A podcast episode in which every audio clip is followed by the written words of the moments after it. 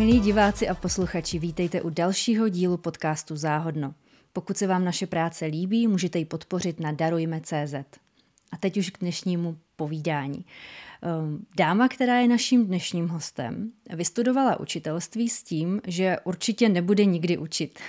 Přesto jí vývoj událostí eh, přivedl k působení na prestižní škole PORK, Následně strávila 16 let v neziskové sféře, například v organizace Open Society Foundation.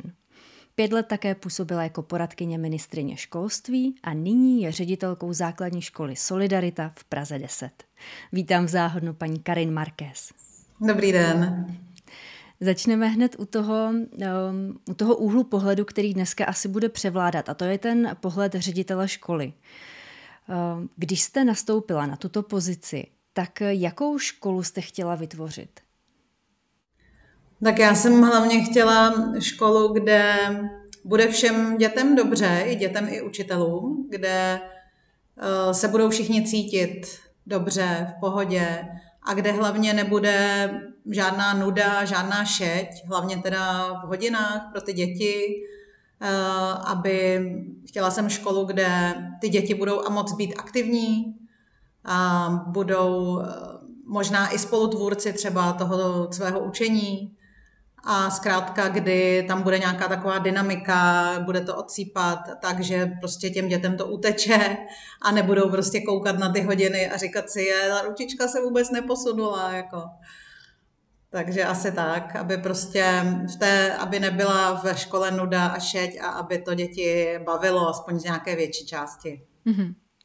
Já jsem koukala eh, na vaše vystoupení na TEDxu, eh, které jste začala úplně úžasně otázkama, kdo eh, z publika byl taky zlobivé dítě ve škole, nebo byl takhle otagován a dostával ty poznámky typu napovídá ne- nepovoleným způsobem a tyhle, ty, tyhle ty srandy. Což já jsem teda byla, hrozně mi to bavilo, uh, celý ten TEDx. A líbilo se mi právě, jak jste mluvila o škole, kde i těm zlobivým dětem v úvozovkách by bylo dobře a ta výuka je bavila. Tak to mě úplně nadchlo teda. No to je právě přesně, přesně ono, no, že jako já jako s těma dětma soucítím asi protože jsem byla právě takový temperamentní dítě, který právě potřebovalo víc nějakou akci, než jenom tam jako čtyři nebo pět hodin prosedět prostě v lavici, jo.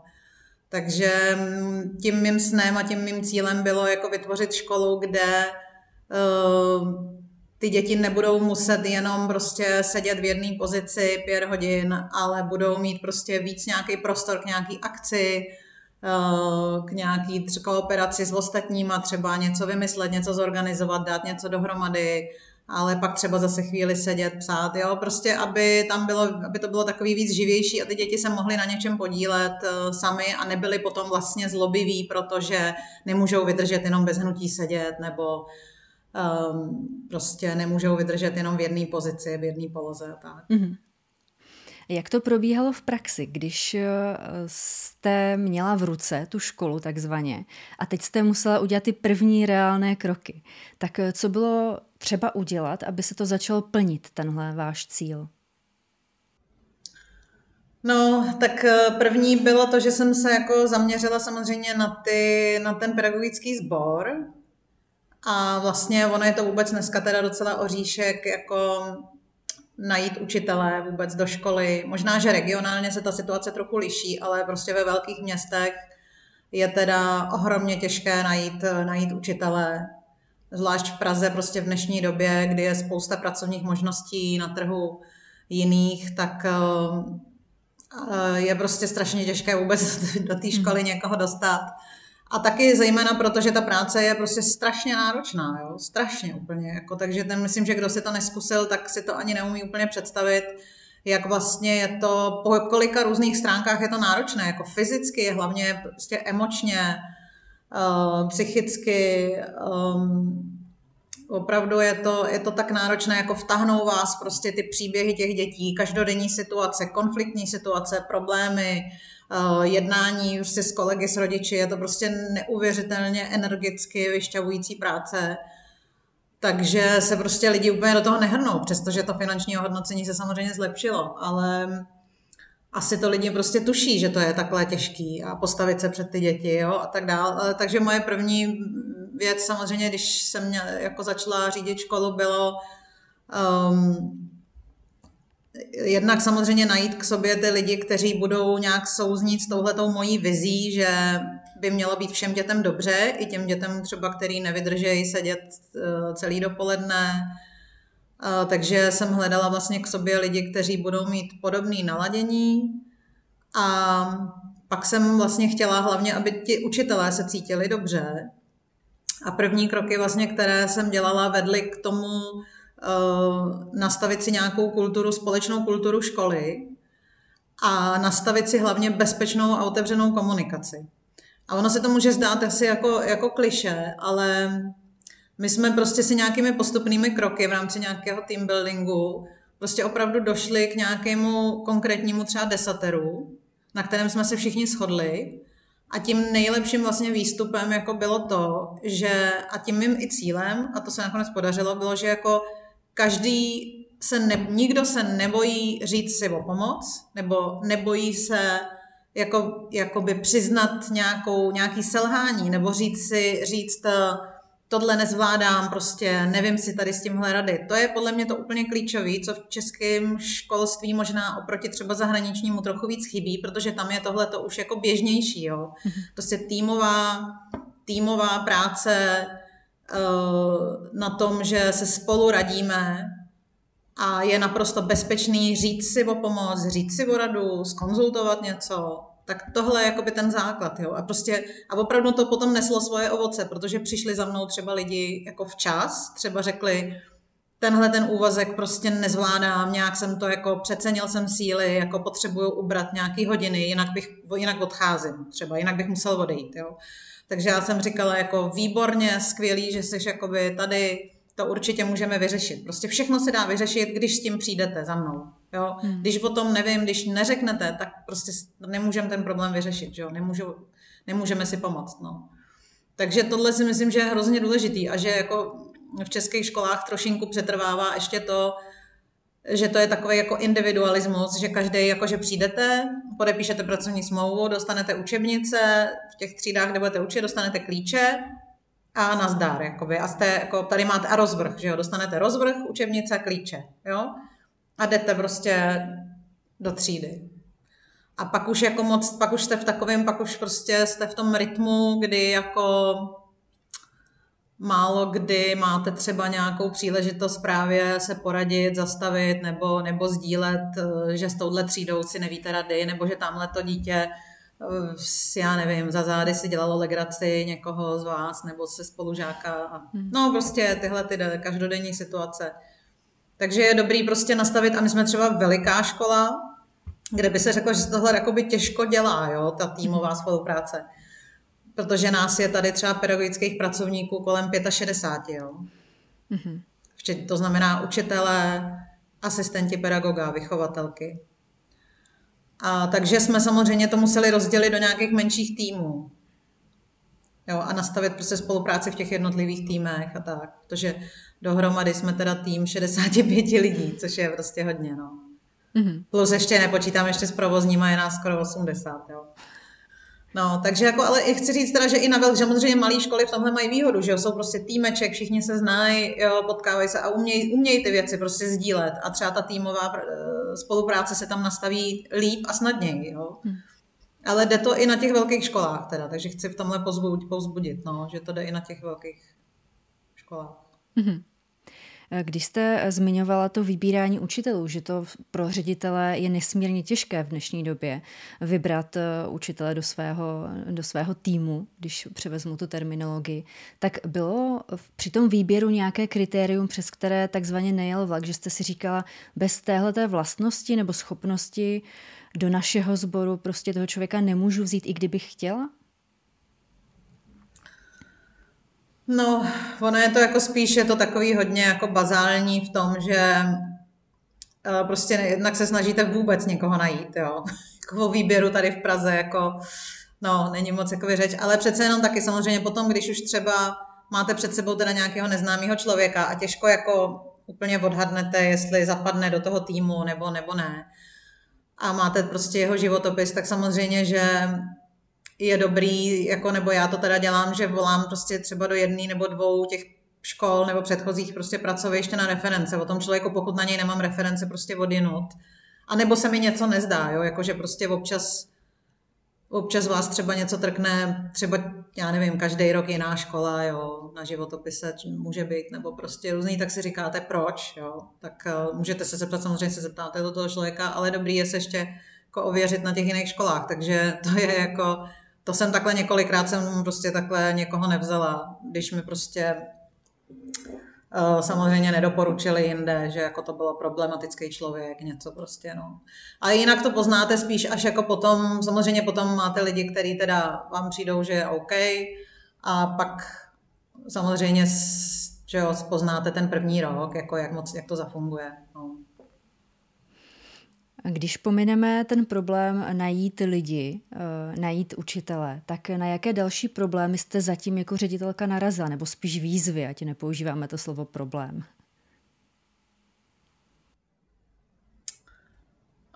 Um, no, jako ten, ta personální věc je úplně opravdu kardinální, jo. Já jako teda dělám opravdu headhuntera jako 24-7, jo. Ford, prostě permanentně nabíráme lidi v podstatě. Ford. Jako od září do srpna.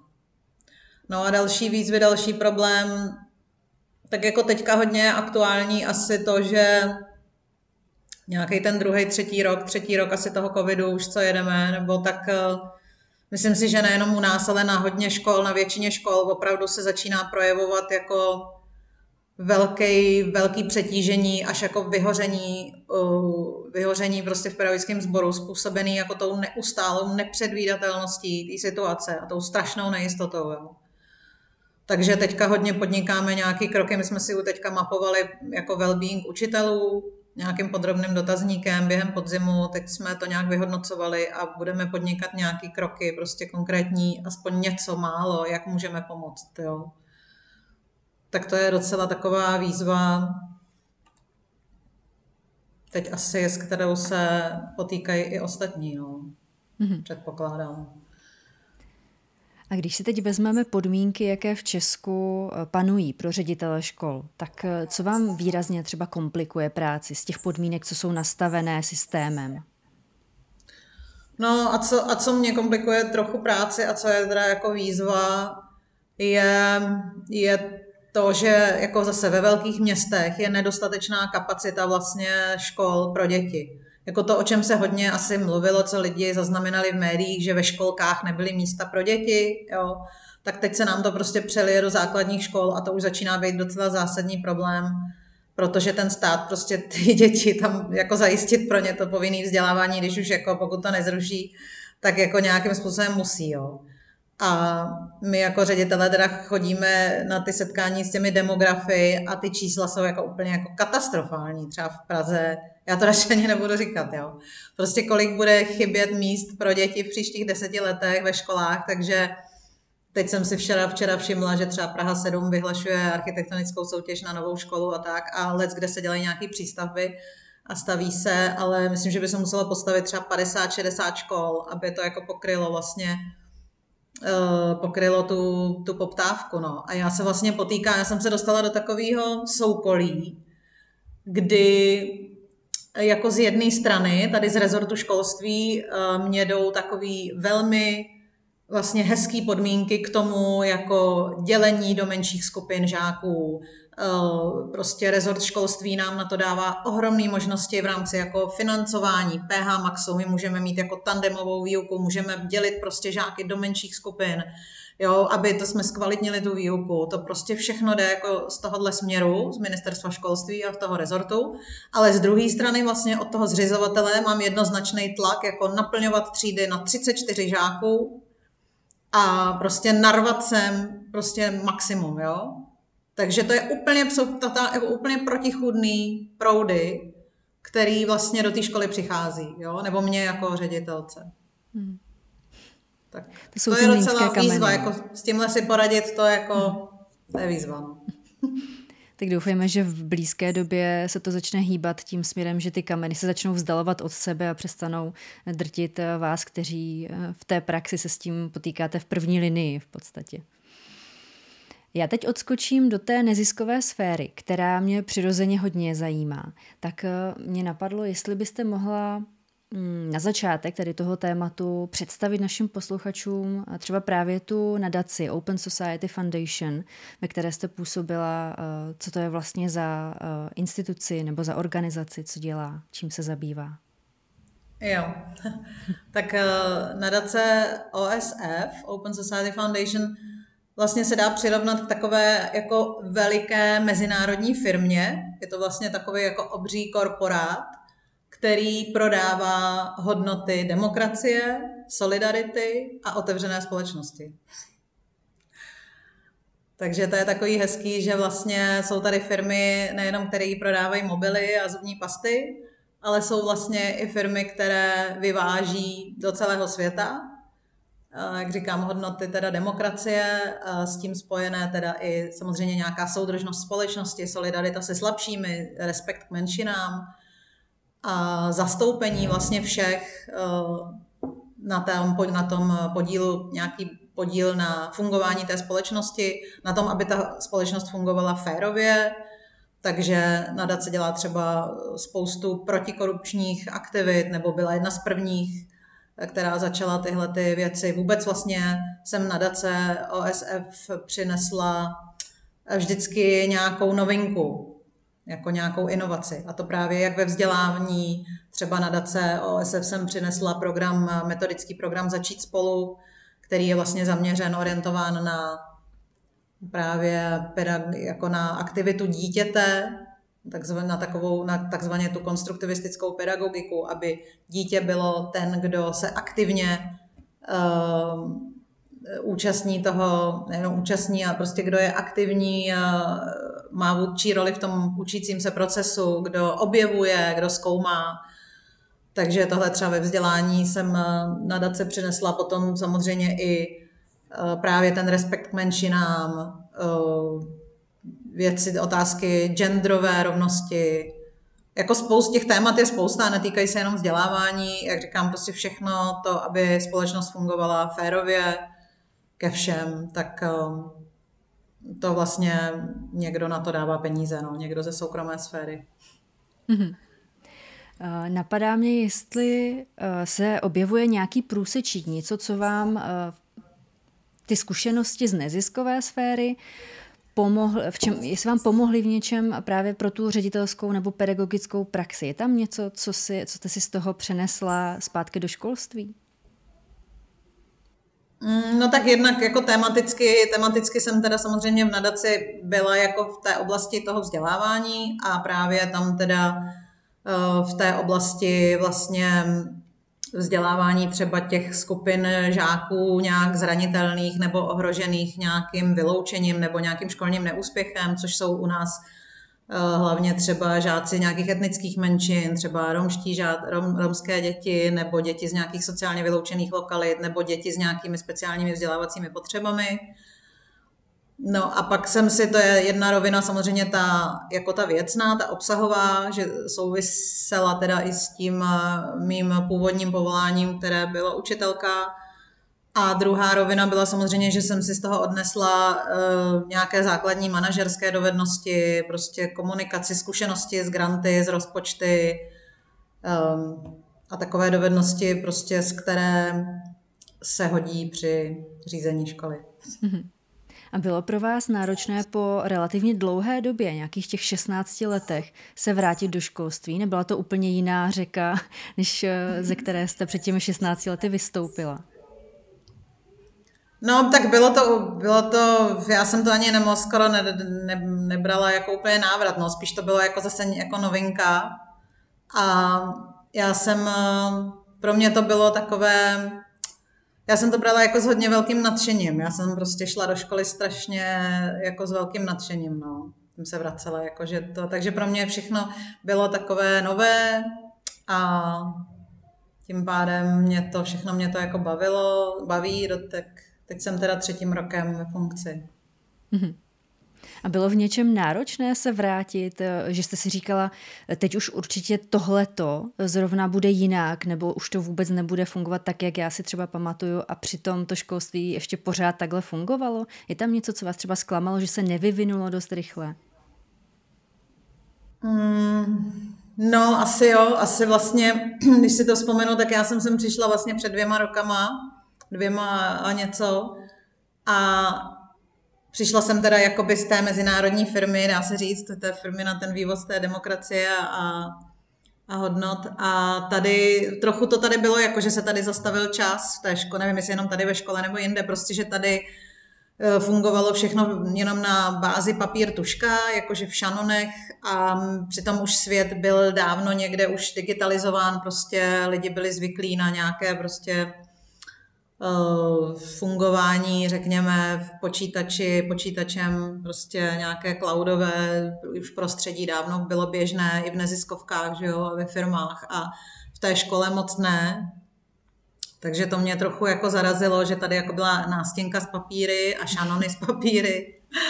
A to bylo teda trošku těžké tohle zlomit, nebo bylo to bylo to ale dost zásadní, protože já jsem se cítila poměrně paralizovaná, s těmi papíry jsem nebyla schopna tu školu jako řídit, jo. Když přijdete jako do té prázdné školy a máte e, za sebou skříňovou stěnu plnou šanonů, tak v ní jako těžko vyhledáte jednu informaci třeba, nebo bylo to pro mě dost náročný, no. Mm-hmm. To já už si třeba vůbec neumím ani představit, že bych opravdu hledala v šanonech e, no. a zapomněla na klávesové zkratky a tyhle no. věci. Právě, no, přesně tak. Teď jsem to, že prostě něco hledáte, dáte klíčový slovo, že jo, na disku, hmm. nebo prostě to a, a teď tady bylo, byly prostě sešity, šanony, no, jako a nástěnka. Takže to bylo poměrně jako náročný, ale zvládli jsme to a teďka už všechno běží prostě, postupně se všichni zap... Samozřejmě jsem přišlo potom se mnou spoustu nových lidí a, a řada, anebo spoustu i těch, co tu byli, anebo těch řada těch nových to brali taky jako naprostou samozřejmost, to digitální, tu digit práci v digitálním prostředí.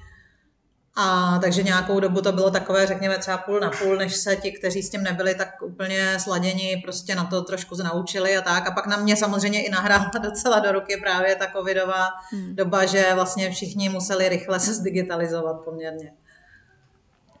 Jo, to byl, to byl velký předěl pro spoustu škol. Hmm.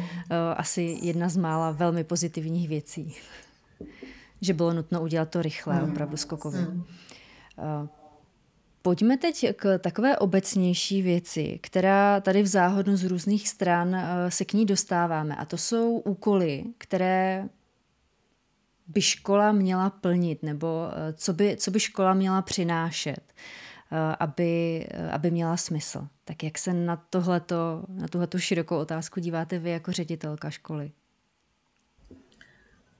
Eh, no tak já, mysl, já si myslím, že hlavní třeba úloha právě té základní školy eh, je opravdu takový ten základ jako do života. Že jo? Takže a když si, když si řekneme, co je tím základem uh, do života a co je vlastně důležité, tak nejdůležitější je asi, jaký ten, jakým člověkem se to dítě stane.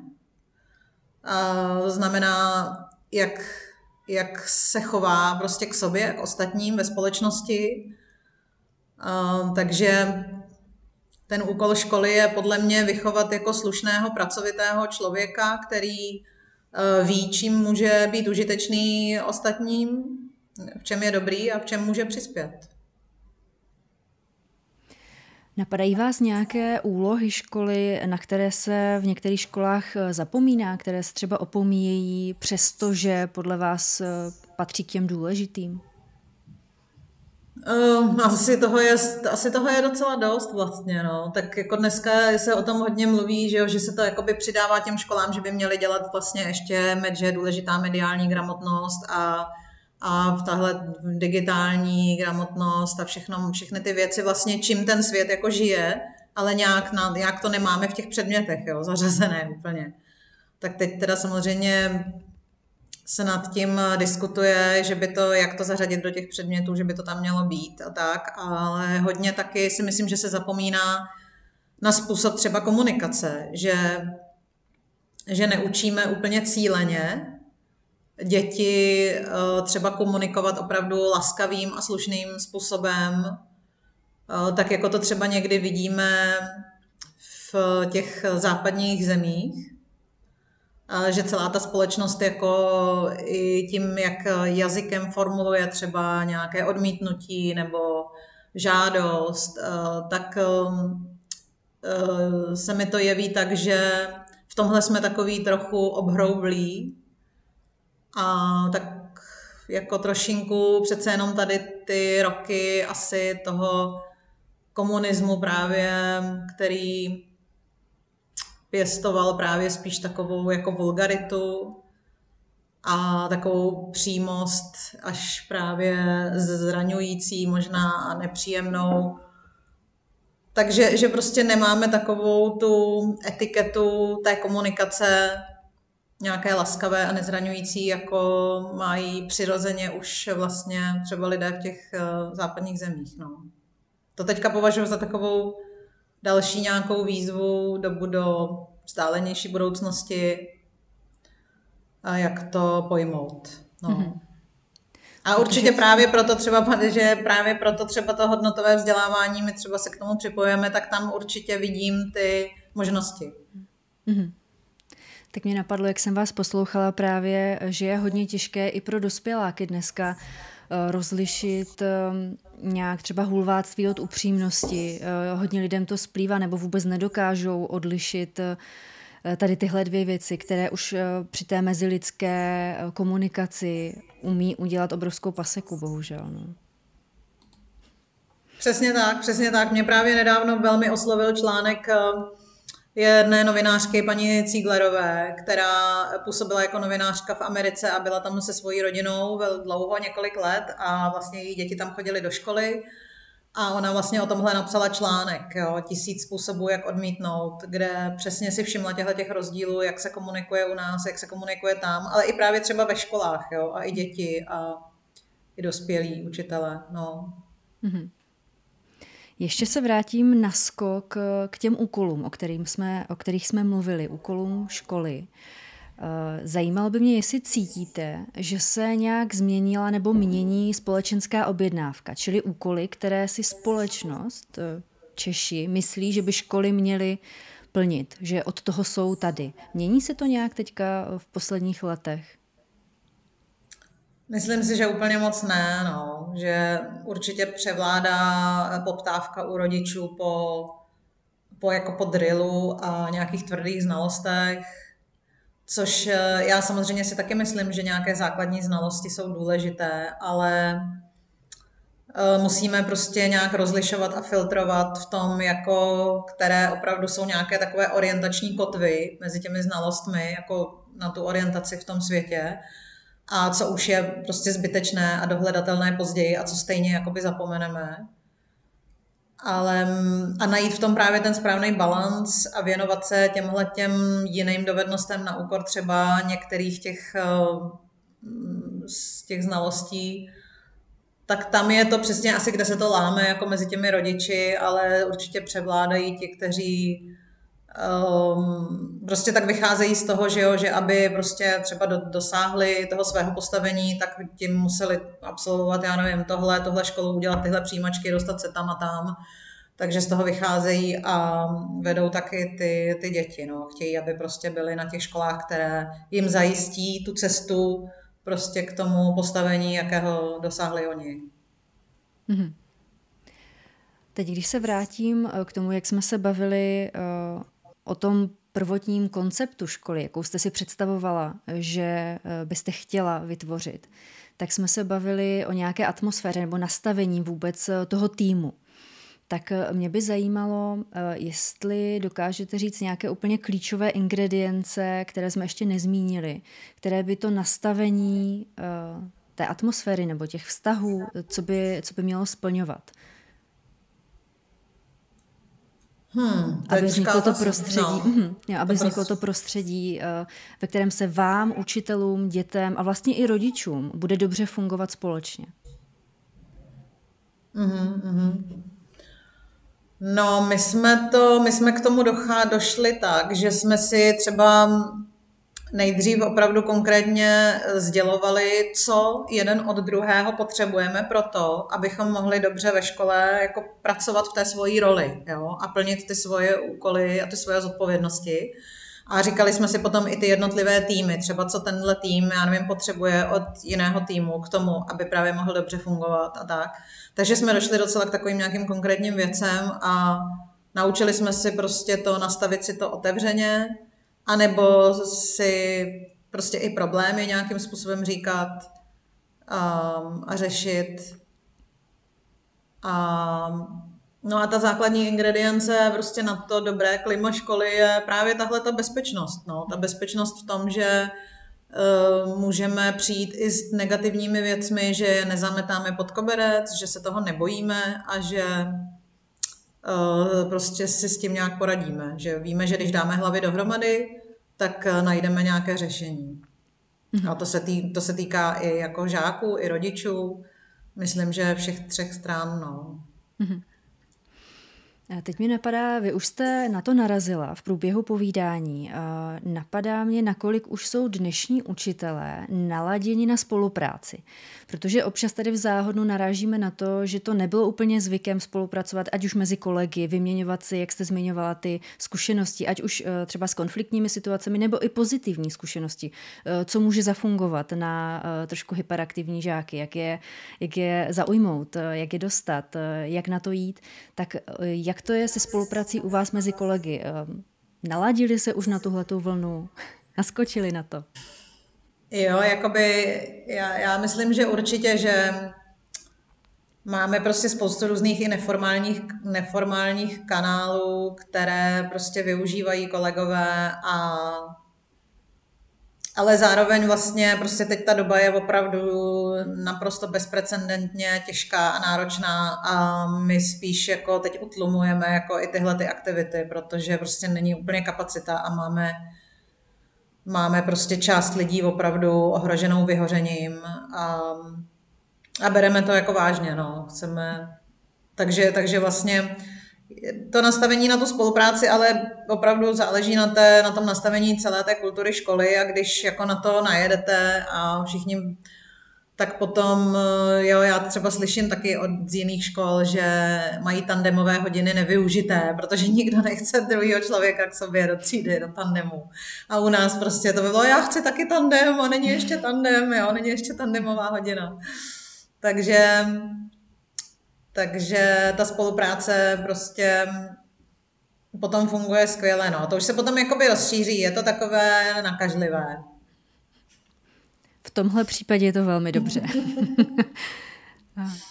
Já teď uh, ještě uh, bych ráda otevřela jedno téma, které taky často zaznívá nejenom tady v Záhodno, a to je inkluze. Zajímalo by mě z vašich zkušeností, jak si vysvětlujete, že na některých školách se ji daří zavádět, že do toho prostě lidé jdou, uh, mají úspěchy, daří se to začlenit do běžného chodu školy, do běžné kultury a atmosféry té školy.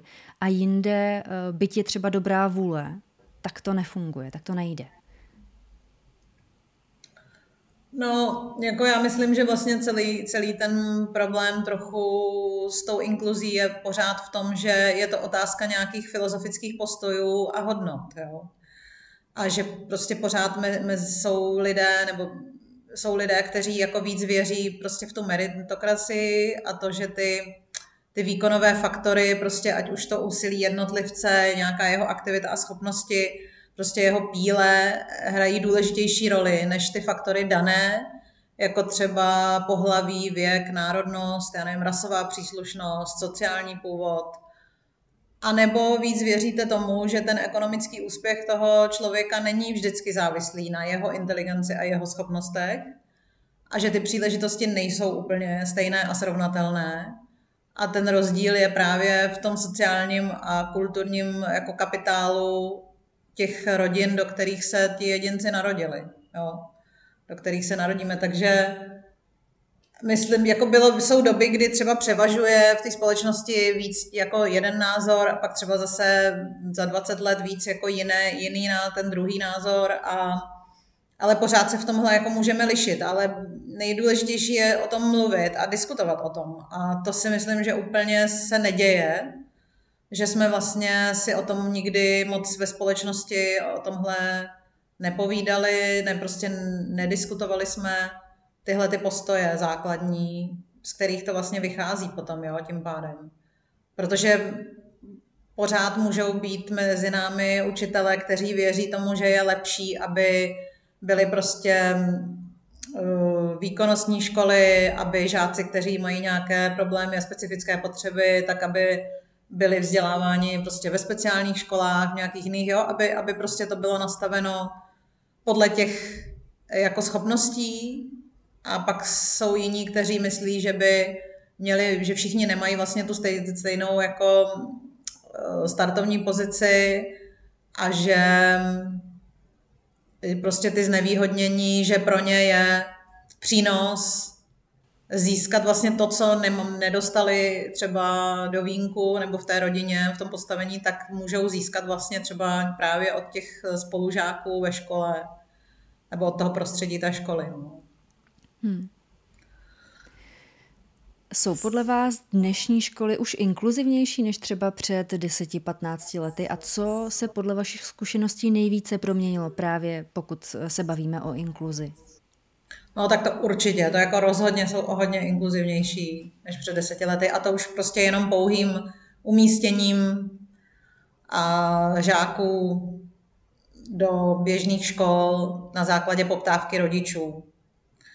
Takže určitě se proměnilo hodně to složení tříd v základních školách, protože se hodně proměnil právě ten přístup rodičů, kteří si v daleko větší míře přejí, aby jejich dítě bylo vzděláváno, vzděláváno prostě v běžné škole s dětmi z jejich sousedství, ať už třeba má jakékoliv nějaké zvláštní potřeby nebo nějaké vrozené deficity, tak ti rodiče si daleko víc jsou vědomi jednak i toho, že mají na to právo, že mají ten nárok zákonný, ale i také těch, jsou si vědomi těch přínosů, které jim to může tomu dítěti přinést. Že vlastně daleko víc uvažují o tom, že to dítě se potřebuje jako sociálně vybavit do toho života, než, eh, a to tím, než, než třeba to, že se naučí nějaké třeba akademické nějaké akademické znalosti, které by se možná v nějakém segregovaném prostředí, v nějaké malé skupince ve speciální škole by třeba dosáhl jako lepších třeba školních úspěchů,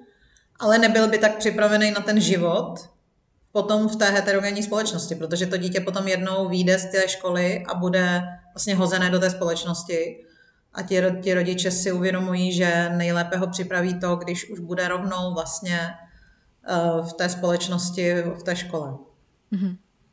To nás zase totiž vrací k těm úkolům, které škola má a k tomu, eh, co by vlastně vzdělávání mělo přinášet. A to je eh, to, aby ty děti po ukončení školy se z nich stali dospělí, kteří jsou schopni fungovat ve společnosti. Což eh, u těch, když je vyčleníme velmi brzy a uděláme z nich jejich vlastní společenskou skupinu, tak vlastně bychom sami ten úkol znemožnili škole plnit. Což nevím, jestli někdy vůbec uh, se vlastně vedla společenská diskuze tady o těchto úkolech ve spojení s inkluzí, protože my, my lajci jsme inkluzi strašně dlouho vnímali uh, jenom jako bulvární téma, kde se vy, vytahovaly ty extrémy a většinou to bylo pojímáno hodně negativně, hodně extrémně. Eh, zatímco, eh, zatímco nevím, jestli mezi pedagogy se vedly nějaké, nějaké jiné diskuze, ale eh, k těm lajkům se opravdu dostávaly většinou hodně extrémní zprávy. Což kdybychom to pojali z úplně jiné strany, což je třeba ten, ty cíle vzdělávání, co bychom chtěli, aby, aby plnilo, tak by to mohlo dopadnout trošku jinak, ta diskuze. No, to asi jo, to, to máte pravdu. Ona, ta diskuze mezi, řekněme, v té odborné veřejnosti se vedla vlastně už hlavně a jenom o tom, jako, jak to technicky provést, jo, tu inkluzi. Ale vlastně přeskočili jsme tu fázi, kdy by se třeba diskutovalo o tom, proč to vůbec jako chceme a co to může té společnosti přinést. Protože jsme už jako měli hrozně naspěch, protože se řešil problém samozřejmě diskriminace, systémové diskriminace romských dětí ve školském systému, ne, že by jako někdo osobně diskriminoval, ale celý ten systém nastaven byl nastaven tak, že diskriminoval romské děti a musel už se rychle ten problém řešit. takže se do toho skočilo potom už rychle, že teda inkluze byla schválena a řešilo se technicky, jak na to, jak se to provede. A pedagogové teda diskutovali, řekněme, jo, různá, různé možnosti, různé pro a proti a tak. Ale málo jsme se bavili vlastně o tom, proč vůbec to chce, to má být zavedeno a co, jako k čemu to může být dobré. No. Právě asi k nějaké té soudržnosti třeba společnosti a um, nějaké prostě rozvoji těch hodnot solidarity a, a i lepšímu vlastně začlenění těch dětí prostě do společnosti potom v dospělosti. No. Je něco, co vás eh, tolik oslovilo ze zahraničí, ze zahraničního vzdělávání, eh, co byste si sama do praxe eh, ráda přenesla, nebo už se to stalo a začlenila jste to, nějaký přístup ke vzdělávání nebo k řízení školy, k řízení pedagogů? Uh, já nevím, asi, asi mě úplně nic tak konkrétního nenapadá. Mm, zkrátka, asi co mi přišlo inspirativní, bylo právě hodně to, ta týmová spolupráce učitelů, to jsem viděla opravdu v několika zemích. To, že opravdu se učitelé pravidelně scházejí nad, tí, nad tím, aby přemýšleli o každém jednotlivém žákovi. Jo. To mi třeba přijde hodně inspirativní, že opravdu se všichni ti, co vyučují prostě tohohle žáka, tak se jako jednou týdně schází a ještě mají třeba nějaké metodiky, které přímo, když je to třeba velikánská škola, tak ten jeden metodik má třeba všechny žáky od A do K, jo, další M až jo, podle abecedy a schází se s tou skupinou prostě učitelů, kteří ho je učí, tyhle ty žáky a pravidelně prostě nějak evaluují ten jejich progres nebo naopak prostě problém nebo stagnaci. Takže tu spolupráci potom, co mi přišlo ještě inspirativní, no určitě taky, určitě taky ten inkluzivní přístup, který je celkem jako samozřejmostí už, nebo je jako delší čas rozvíjen v těch mnoha zemích než u nás. Prostě už třeba od na přelomu 80. 90. let, že jo, se to v těch anglosaských zemích jako zavádělo. Takže v tomhle jako to bylo hodně inspirativní pro mě třeba v Kanadě, kde vlastně ne, je úplná, téměř úplná inkluze a ve běžné škole se třeba potkáte tím pádem čas od času i třeba jako s ležícím žákem. No. A potkají se s ním vlastně i ty děti. A tam vlastně je, je úplně samozřejmá inkluze i jako na střední škole, že tam je taková ta všeobecná jednotná střední škola, tak jako to známe třeba v Americe, high school, nejsou nějaké rozdělené, prostě specializované. Oni se v rámci té high school, že jo, třeba jsou nějaké větve studijnější, akademičtější nebo nějak zaměřené a nějaké praktičtější. Ale všichni ty děti prostě, co spolu bydlí, tak spolu na základku, pak všichni spolu jdou zase na tu, na tu, místní, na tu místní střední školu. No a tak tam vlastně ti rodiče i někteří vlastně nám říkali jako takový milník úspěchu je, že uh, já nevím, třeba dívka s Downovým syndromem prostě si v těch 17-18 letech je schopna sama jít do místního McDonaldu prostě s životopisem a říct si tam, jako domluvit si tam třeba nějaký pracovní místo, jo, úplně úžasný, nebo všichni vědí, že tady John, který s nima chodil do školy, tak skládá ručníky, má nějaký prostě třeba těžký handicap, skládá ručníky prostě v Crown Plaza hotelu jako na náměstí. Um, takže v tomhle jako to je fakt, to mi přijde inspirativní, no. Mm-hmm. Hmm. Myslíte si, že jsou dneska děti úplně jiné, než eh, bývaly před eh, několika generacemi? Nemyslím si, ne, myslím si, že děti jsou úplně stejné. Akorát mají prostě jiný typ ty podmínky a, a než jsme měli třeba my, nebo dřív byli, a hodně jim to komplikují trochu ty mobily, ale to komplikují ostatně život i dospělým. No. Takže jinak si myslím, že ty děti prostě jsou pořád stejné. No. Akorát se musí vyrovnávat s tím, s čím se vyrovnáváme my všichni. No. Mm-hmm. Covid, mobily, závislosti prostě na technologiích, jo. Je to učíme se to všichni za pochodu a je potřeba cíleně jako s tím pracovat a ty děti to učit, no. Mm-hmm. Ne jako jim třeba ty mobily zakázat, že jo, tak tím je nic nenaučíte. Leda nechuť k zákazům možná. no. Eh, když už, jsem, eh, když už jsem přinesla ty děti, to téma eh, samotných studentů, tak funguje u vás na škole nějaká forma spolupráce na chodu školy ze strany dětí, studentů? Tak jako samozřejmě máme tady nějaký funkční parlament školní, složený prostě z žáků z, z různých tříd a je velmi aktivní a tak a úplně, že by se podílel na chodu školy, no my to necháváme jako na nich a je fakt, že vlastně jednu velkou iniciativu, která vzešla opravdu od nich a která by mohla být jako přelomová, naprosto systémová, s kterou přišli těsně jako před covidem a týkala se ale školní jídelny, jo. A my jsme opravdu byli ochotní uh, nějakým způsobem do toho jít a úplně všechno prostě bohužel zkazil ten covid. Jo. Prostě děti přišly s tím, že by chtěli úplně změnit systém vydávání jídel a že chtějí prostě ty samoobslužné bary. Jo. Jako to, a je fakt, že to je jedna z věcí třeba, kterou jsem v zahraničí viděla v hodně škol, jako zemích a v hodně školách prostě to tak funguje, že si děti sami naberou z různých prostě těch chlívečků, co, co si na ten talíř prostě dají. Jo. A to přesně děcka chtěli, říkali, že se tím omezí plítvání, prostě jo, a, a tak, že nebudou děti vyhazovat to jídlo, každý si nám co chce, kolik toho chce a tak. No a protože my teda jako škola, my jsme docela výjimka v tom, že pod nás nespadá jídelna, protože naše městská část, náš zřizovatel, naše město má jakoby vlastní příspěvkovku, která má na starosti všechny jídelny ve školách. Takže jsme přizvali na školní parlament právě pana ředitele tady z, tý, z těch školních jídelen. A tomu se to hrozně líbilo. Sice prostě tam byly neuvěřitelné bariéry, jako legislativně všelijaký, jo, technický, legislativně tak, ale oba jsme si řekli, jako, že do toho půjdeme, jo.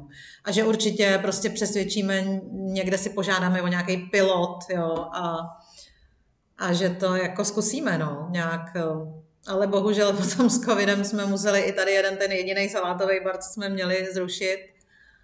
Takže zatím to úplně, no, takže to byla taková vlastně první docela jako iniciativa ze strany žáků, jak měnit třeba nějaký opravdu ten chod školy, jo. Mm-hmm. Zatím s ničím jiným nepřišli. ale, ale teďka jsme třeba měli i participativní rozpočet. Tady naše město je velmi progresivní v tom, že nabídlo vlastně školám jako v rámci opravdu toho rozvoje těch občanských kompetencí a demokratických kompetencí. Nabídlo vlastně eh, každé škole nějaký rozpočet pro, pro žáky, a za který oni mohou vlastně přijít s nějakým návrhem, s nějakým projektem, co by se za ten rozpočet dalo realizovat na zlepšení prostě prostředí ve škole nebo chodu školy, tak.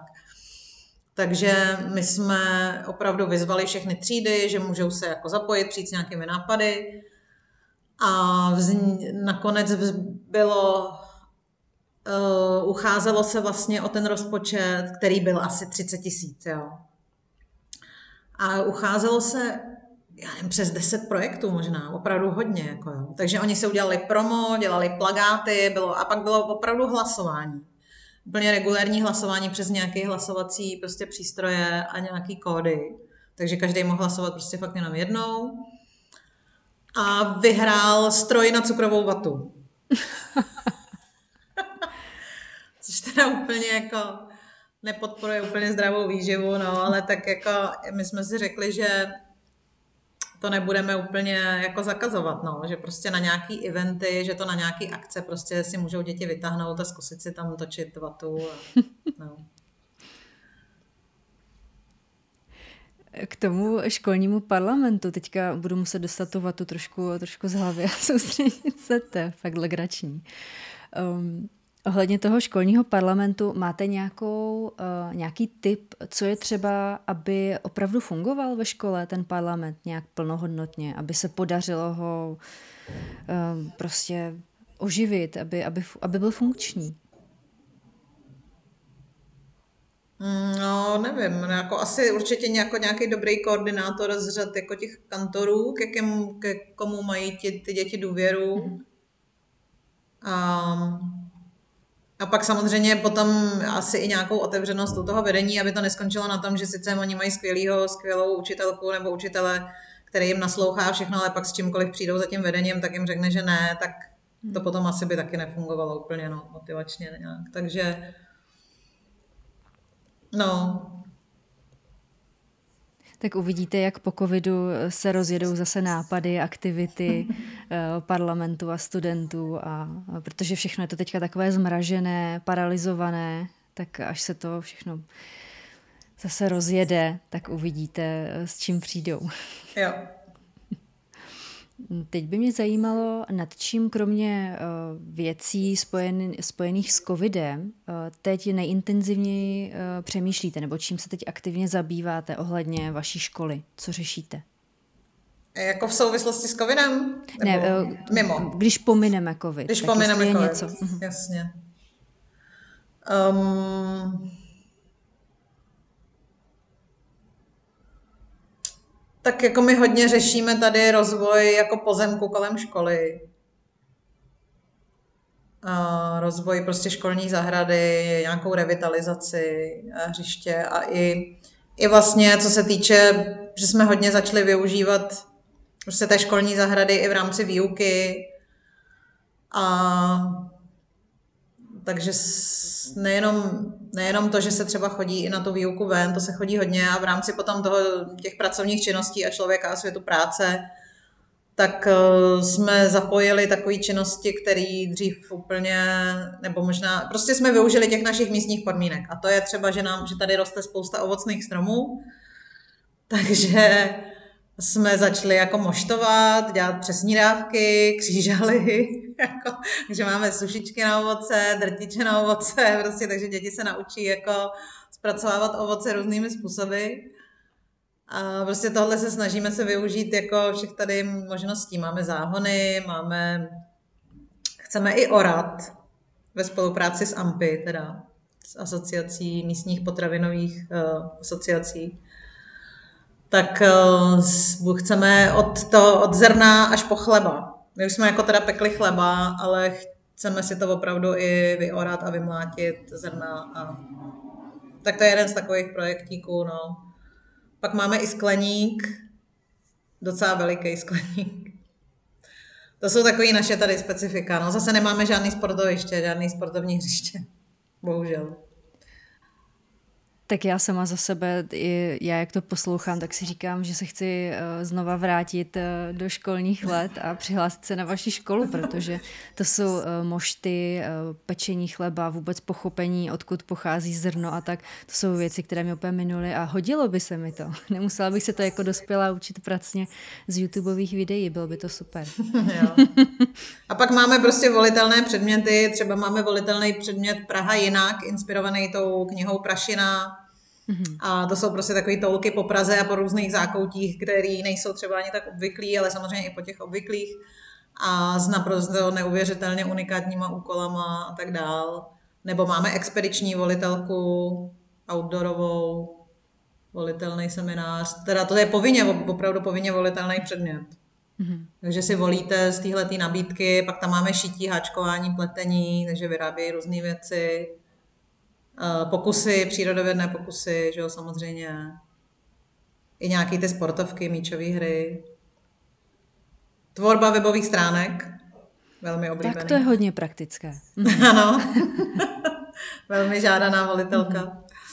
Jo, tak ty volitelky si myslím, že jsou jako hodně důležité, že jsou fajn na základní škole. Hlavně, když potom popustíte právě jako, jako úzdu fantazii těm učitelům a řeknete jim, že vlastně to může být téměř jako cokoliv, co je baví, co umí, tak uh, potom opravdu předávají eh, vášnivě svoje dovednosti, zkušenosti a přitom to vždycky do nějaké té vzdělávací oblasti vlastně zapadá. No. Mm-hmm.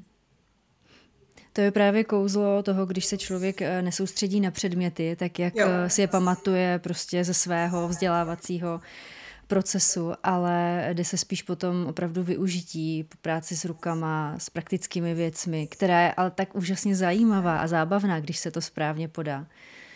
Že se tě, eh, ty děti podle mě naučí velmi, velmi mnoho. Nebo aspoň no. já, když eh, si to vezmu ze svých zkušeností s různými workshopy a tak, tak když si to spojí s tím emočním zážitkem, teď ještě má ten výrobek, na který je hrdý, třeba poprvé v životě se mu povedlo něco udělat rukama, což byl můj případ eh, nešiky, totální, tak i to sebevědomí se oživí a zní to úplně úžasně, jak to popisujete. Hmm.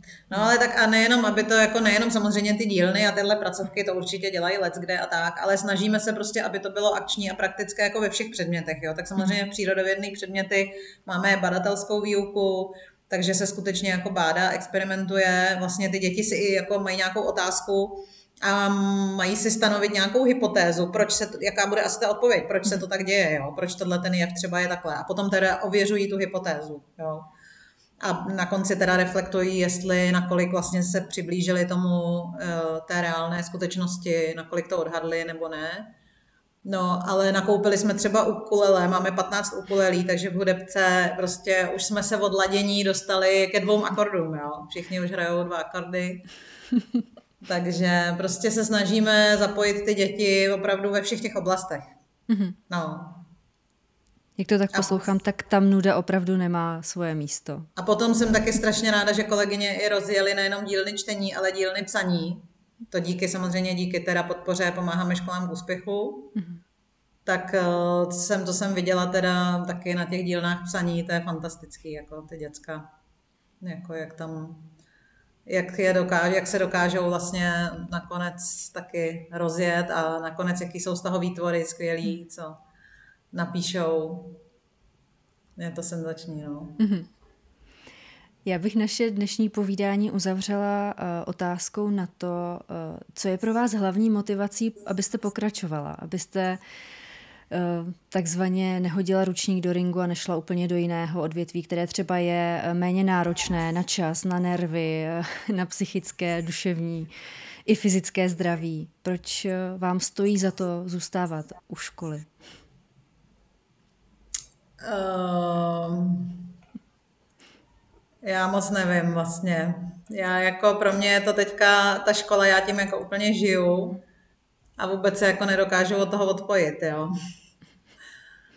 A, takže mě to tak jako strašně baví, uh, že jsem úplný varkoholik, no, nějak, nevím. Nějak mě to prostě dává smysl asi všechno a je to prostě skvělá práce, atmosféra, hlavně když máte právě kolem sebe ty příjemné kolegy, na které se těšíte, na které se prostě můžete spolehnout a prostě uděláte si to hezký, tak to potom máte hezký a, a s dětma mě to baví, prostě každý den vás tady něco překvapí, že jo, není to nuda, no. Mm-hmm. A je podle vás právě to vnitřní naplnění, to, ten drive, eh, taková pilulka proti syndromu vyhoření? A, tak asi jak pro koho, no. Určitě jako teďka ty časy jsou nelehké, jak jsme říkali, ale taky se mě už jako na mě padla nějaká krize, jo. Tady s tím covidem spojená a tak. Ale nějak mě to zase vlastně, nějak jsem se dokázala zase znova nakopnout, no.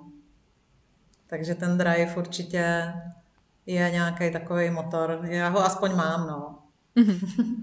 Tak já vám přeju, ať, eh, ať vám eh, nikdy eh, nezaškytá, nevypadne, ať vám vydrží a přeju vám, ať se vám i vaší škole velmi dobře daří. Děkujeme. Já moc děkuji taky. Mějte se hezky. Naschledanou. Naschledanou.